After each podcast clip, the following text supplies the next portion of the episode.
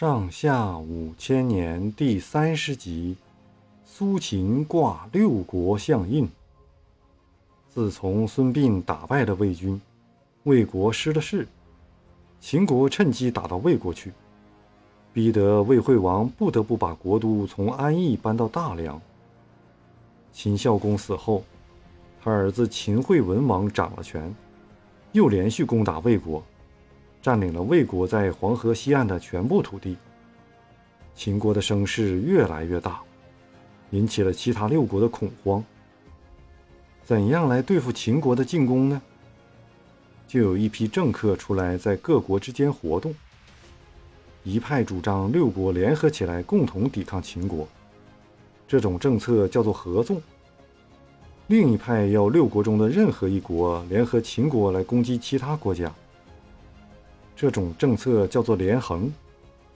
当时有两个出名的政客，一个叫苏秦，一个叫张仪。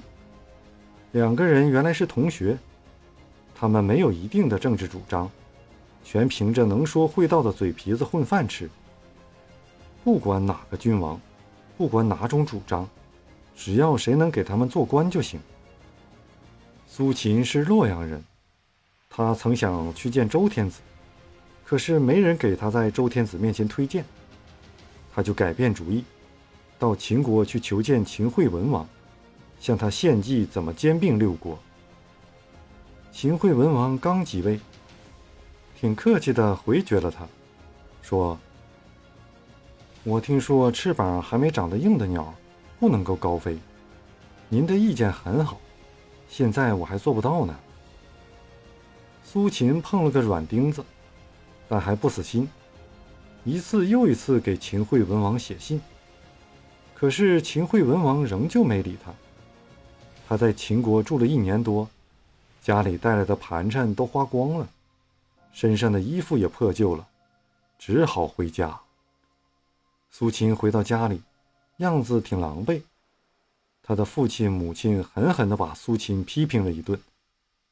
他的妻子坐在织布机上织帛，连头也没有抬。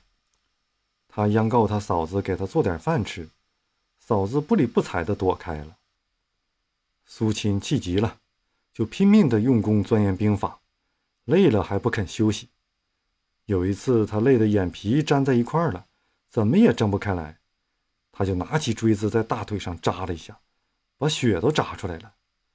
这一下精神又来了。他就接着念下去，这样苦苦用功了一年多功夫，读了许多兵法，还研究了各国诸侯的政治情况等等，自己觉得有点把握了。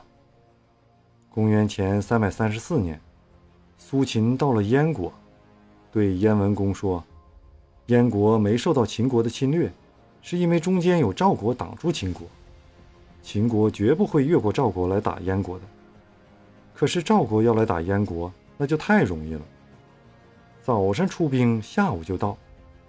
大王不跟邻近的赵国交好，反倒把土地送给很远的秦国，这样做很不妥当。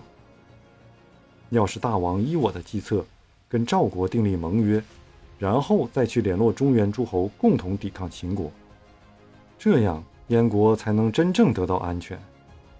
燕文公很赞成苏秦的主张。就给苏秦准备了礼物和车马，请他去跟赵国联络。赵国的国君赵肃侯听说苏秦到来，亲自到郊外迎接，向他请教。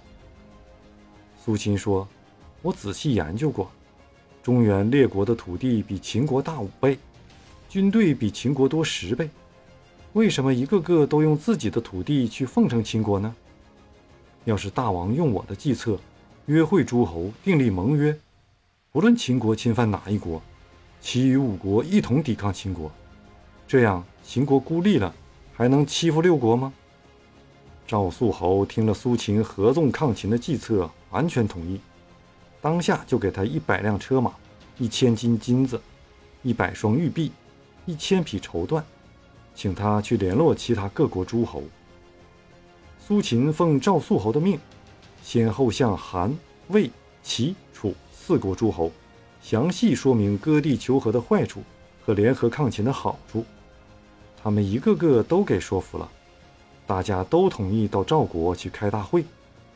公元前三百三十三年，六国诸侯都在赵国的环水，也就是现在河南的北部，开会，正式订立了合纵的盟约。